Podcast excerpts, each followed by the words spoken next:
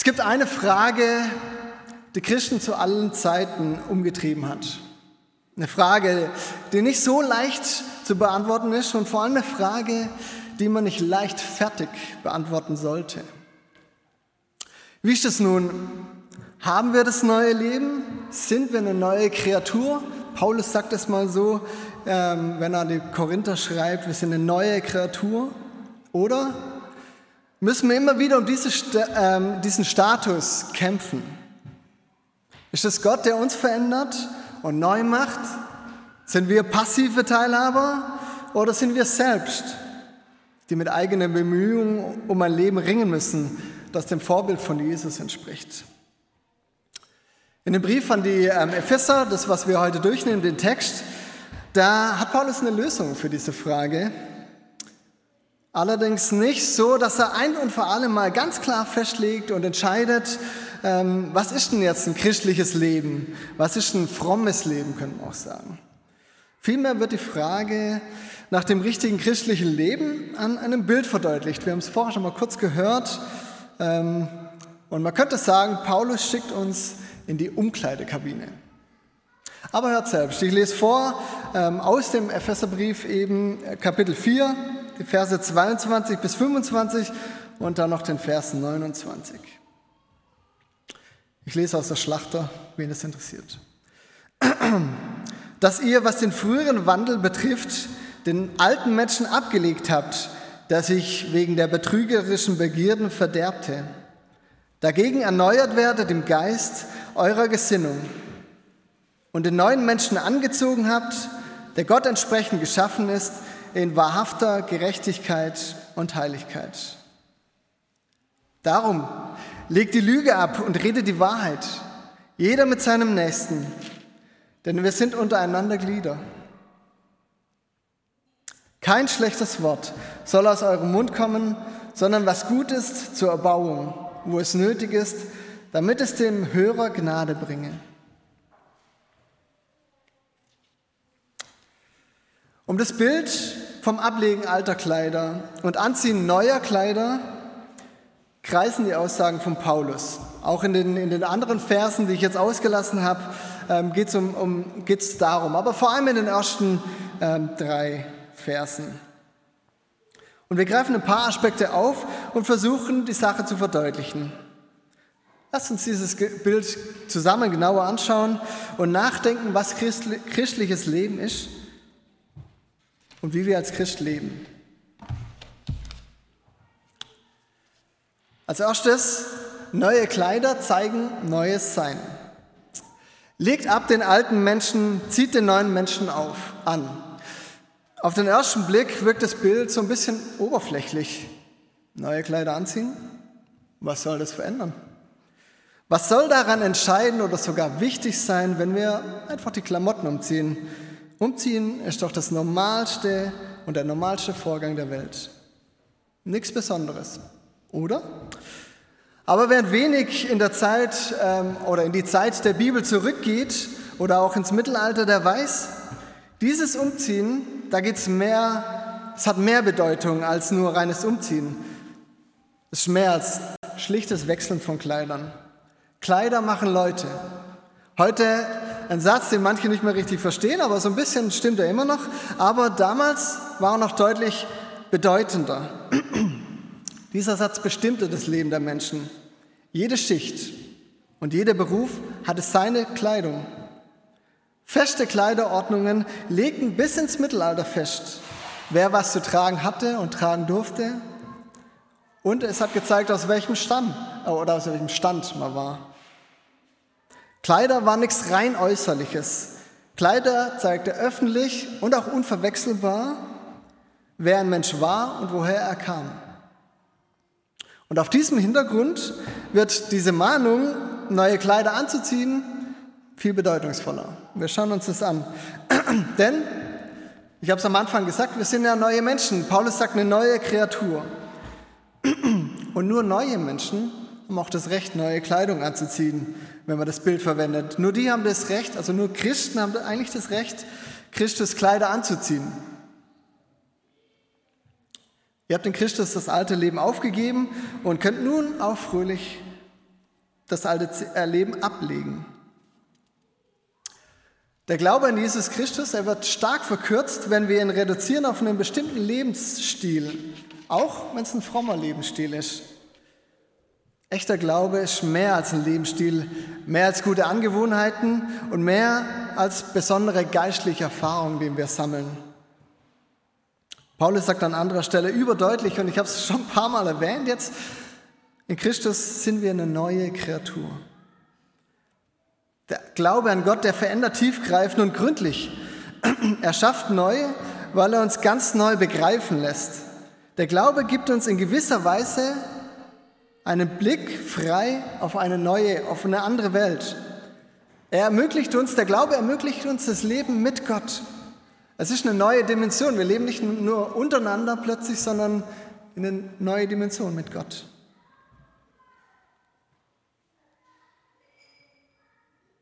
Man könnte auch sagen, erst das Leben mit Gott kann man wirklich als Leben bezeichnen. Wir sind neue Menschen also, geschaffen nun mit einer Beziehung zu Gott. Vorher blind und taub für Gottes Nähe und Liebe in gewisser Weise, aber jetzt offen. Mit neuen Augen, neuen Ohren, die Gottes Stimme hören. Ihr seid neue Menschen, geschaffen in neuer Ähnlichkeit zu Gott. In Vers vierundzwanzig lesen wir, zieht den neuen Menschen an, der nach Gott geschaffen ist. Und damit sind auch seine Eigenschaften mit eingeschlossen. Er hat seine Eigenschaften, die göttlichen Eigenschaften in uns reingelegt. Jesus macht uns neu. Aufs Neue zu Gottes Bild. Am Baum der Erkenntnis von Gut und Böse im Garten Eden ging unsere Ebenbildlichkeit zu Gott verloren. Aber am Baum auf Golgatha oder am Kreuz auf Golgatha wurde sie uns wiedergegeben, diese Ebenbildlichkeit. Und weil es eben so ist, weil wir eine neue Kreatur sind, ganz neu geschaffen, weil wir die Ebenbildlichkeit zu Gott wiedergewonnen haben am Kreuz, durch das, was Jesus gemacht hat, darum macht dieses Leben auch öffentlich. Zeigt's. Wie ein entlassener Sklave, wenn man sich das überlegt, der freiwillig und gerne seine alten Sklavenkleider übertragen, sein altes Leben ablegt und dafür neue Kleider anzieht. Die Kleider eines freien Bürgers. Und so macht es auch ihr. Als freie Menschen, befreit durch Jesus, zieht die neuen Kleider an. Macht, deut- macht deutlich und sichtbar, dass ein Stück von Gott, ein Stück von seinem Glanz in eurem Leben ist. Bleibt nicht, wer ihr seid und wie ihr seid, sondern nehmt Gottes neue Schöpfung an. Lasst es ruhig deutlich für andere sichtbar sein, dass ihr neue Menschen seid. Ihr seid von Jesus verändert, neu gemacht und für die Ewigkeit vorbereitet. Anziehen ist ein Erneuerungsprozess, mein zweiter Punkt. Aber so wahr es ist, dass wir ganz neu sind, dass wir eine neue Identität haben, ganz neu geschaffen, göttliche Eigenschaften in uns haben, und so gewiss er uns seine Liebe und seinen Geist eben gegeben hat, wir haben die neuen Kleider nicht ein und für alle Mal, für alle Zeiten angezogen, sondern es bleibt unsere Aufgabe, sie immer wieder neu anzuziehen. Denn auch die besten Kleider werden alt, auch die besten Kleider werden schmutzig. Ich stelle es immer wieder fest, meine Lieblingshose verschleißt dann doch und meine Frau sagt mir, du kannst sie jetzt nicht zum Predigen anziehen, ähm, aber... So ist es mit Kleidern, leider in unserem Leben. Und so ist es auch mit unserem geistlichen Leben. Es ist eine ständige Erneuerung. Und immer wieder machen wir Fehler. Beschimpfen und verärgern andere. Wir wollen, denken oder planen sogar Böses. Und zudem leben wir in einer Welt, in der wir dem Schmutz und den Wunden oft gar nicht ausweichen können. Und schon sind die Kleider dreckig. Was mich dabei traurig macht, dass wir so selten Konsequenzen daraus ziehen. Manchmal habe ich das Gefühl, dass unser Bewusstsein und das Wissen über Schuld und Sünde, über Anfechtungen, Niederlagen, die in unserem Leben bleiben, dass uns dieses Bewusstsein abhandengekommen ist. Und damit fehlt uns vor allem die Sehnsucht nach Erneuerung. Es ist, um es deutlich zu sagen, es ist kein Problem, schuldig zu werden. Wir dürfen immer wieder zu Gott kommen, wir dürfen zu Jesus kommen, wir dürfen um Vergebung bitten. Aber es ist ein Problem, mit dem Schmutz, mit den alten Kleidern weiter rumzulaufen. Es ist ein Problem, sich nicht um Erneuerung zu bemühen. Darum zieht den neuen Menschen an. Nicht nur einmal, immer wieder und immer wieder neu. Und jetzt die spannende Frage. Bei Kleidern kann ich mir das vorstellen. Das ist ganz einfach. Ich gehe zu meinem Schrank, neue Kleider raus, alte Kleider aus, in den Wäschepott und los geht's. Aber wie funktioniert das im geistlichen Leben? Wie funktioniert das in meinem Leben? Es passiert dadurch, dass wir unsere Gedanken, unsere Gefühle, unser ganzes Wesen immer wieder durch den Heiligen Geist erneuern lassen. Und auch durch das Wort Gottes. Das Wort Gottes, die Bibel, will nicht nur einmal an uns wirken. Sie ist so scharf und so wirksam wie das Messer von einem Chirurgen, die ganz, ganz, ganz fein und, und genau die wunden Punkte bei uns rausschneiden kann oder die, die, die Dinge aufzeigen kann, die wir verändern sollen. Es ist darauf ausgelegt, immer wieder an uns zu wirken. Ein Kapitel weiter, jetzt im Epheserbrief oder zwei Kapitel, ich bin mir nicht ganz sicher, da schreibt Paulus, dass Jesus die Gemeinde durch das Wasserbad im Wort, also in der Bibel, gereinigt hat. Die Bibel. Wir brauchen sie in unserem Leben, um uns immer wieder auf ihn ausrichten zu können. Der, der Heilige Geist, er wohnt zwar in uns, aber am deutlichsten und eindeutigen redet der Heilige Geist durch das Wort Gottes zu uns.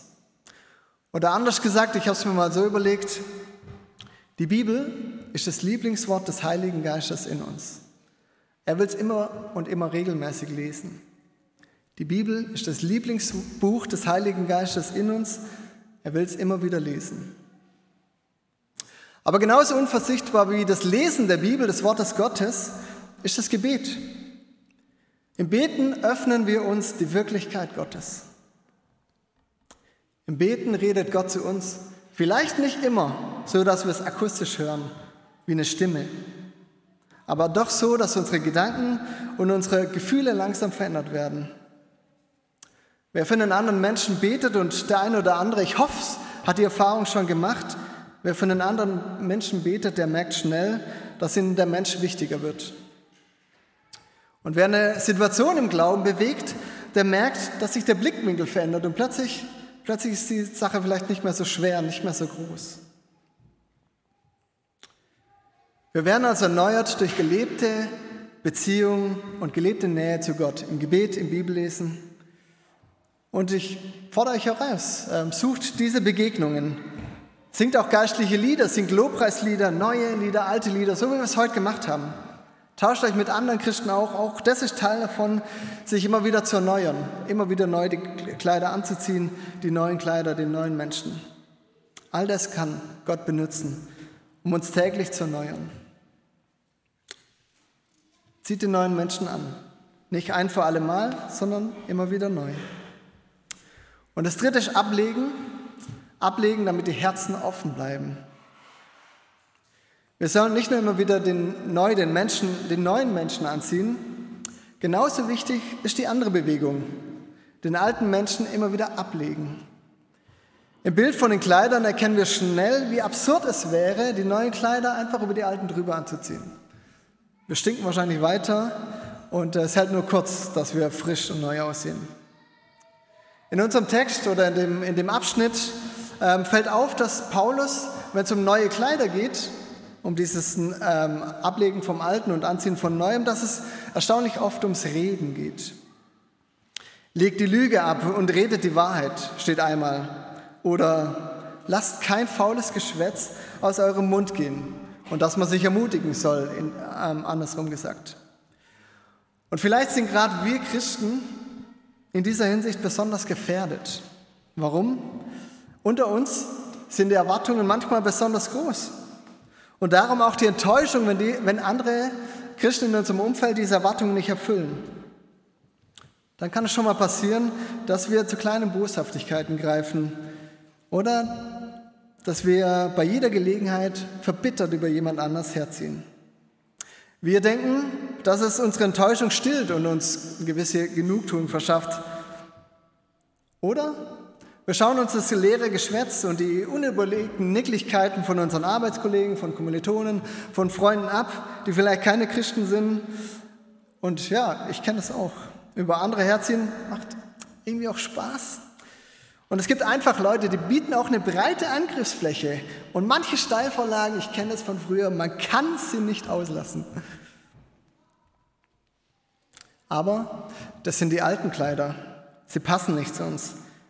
Das ist ein Verhalten, das uns auf Dauer hässlich macht. Es schafft Bitterkeit und Unversöhnlichkeit. Wir werden ungenießbar und unser Geschwätz auch immer unerträglicher. Paulus sagt, unser Reden soll aufbauen. Aber unser Lob und unsere Ermutigung sind nur dann authentisch. Und sie wirken nur dann, wenn sie sich vor unserem Rücken, also im Gespräch, direkt mit den Leuten gleich anhören, wie hinter dem Rücken, wenn sie nicht zuhören. Es ist ein wenig wie mit dem Geschwätz und mit, mit dem Gerede, wie wenn wir am Feuer grillen oder wenn wir mit Rauchern zu tun haben oder wenn wir das Pech haben, in einer Raucherwohnung wohnen zu müssen. Zuerst fällt uns der Rauchgeruch unangenehm auf. Aber weil wir entweder nicht anders können oder wir wollen nicht anders, wir wollen mit den Menschen weiter zu tun haben, wir wollen am Feuer bleiben, wir müssen in dieser Wohnung wohnen bleiben. Mit der Zeit fällt uns der unangenehme Geruch gar nicht mehr auf. Wir merken gar nicht mehr, wie sehr wir stinken. Erst Menschen, Menschen ohne Rauchgewöhnung müssen uns wieder darauf hinweisen, dass wir stinken. Und das ist gleichzeitig aber die gute Nachricht. Auch im echten Leben müssen wir das nicht alleine hinkriegen, sondern wir dürfen uns immer wieder von Jesus, aber auch von anderen Christen darauf hinweisen lassen und immer wieder darum bitten, dass er uns diesen, auf diesen Gestank auch hinweist, damit wir die alten Kleider ausziehen können und neue Kleider, frische Kleider anziehen können. Dass wir das Geschwätz lassen, das Unnötige und das, das Verletzende auch, sondern dass wir wirklich aufbauende Dinge sagen können.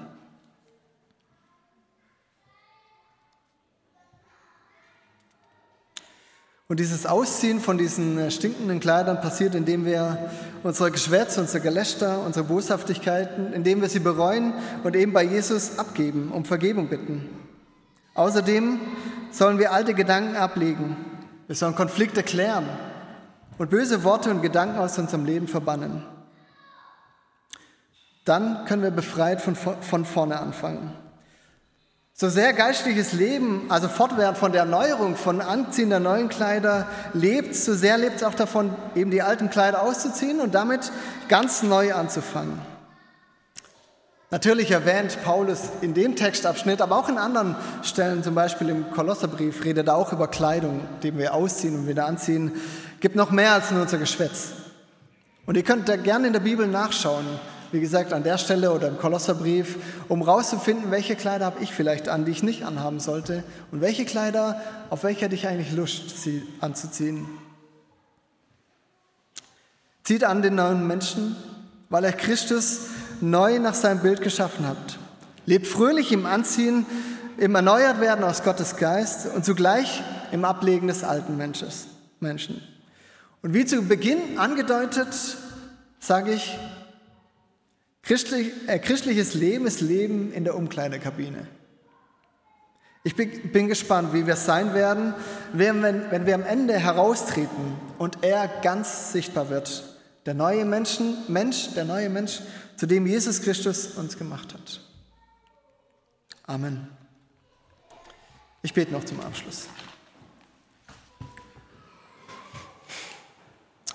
Herr Jesus, du hast uns neu gemacht und für mich ist das immer wieder so beeindruckend, dieses, das Neue, das du gemacht hast und dass du deine Eigenschaften, dass du göttliche Eigenschaften in, in uns reingelegt hast, dass wir eine neue Kreatur sind.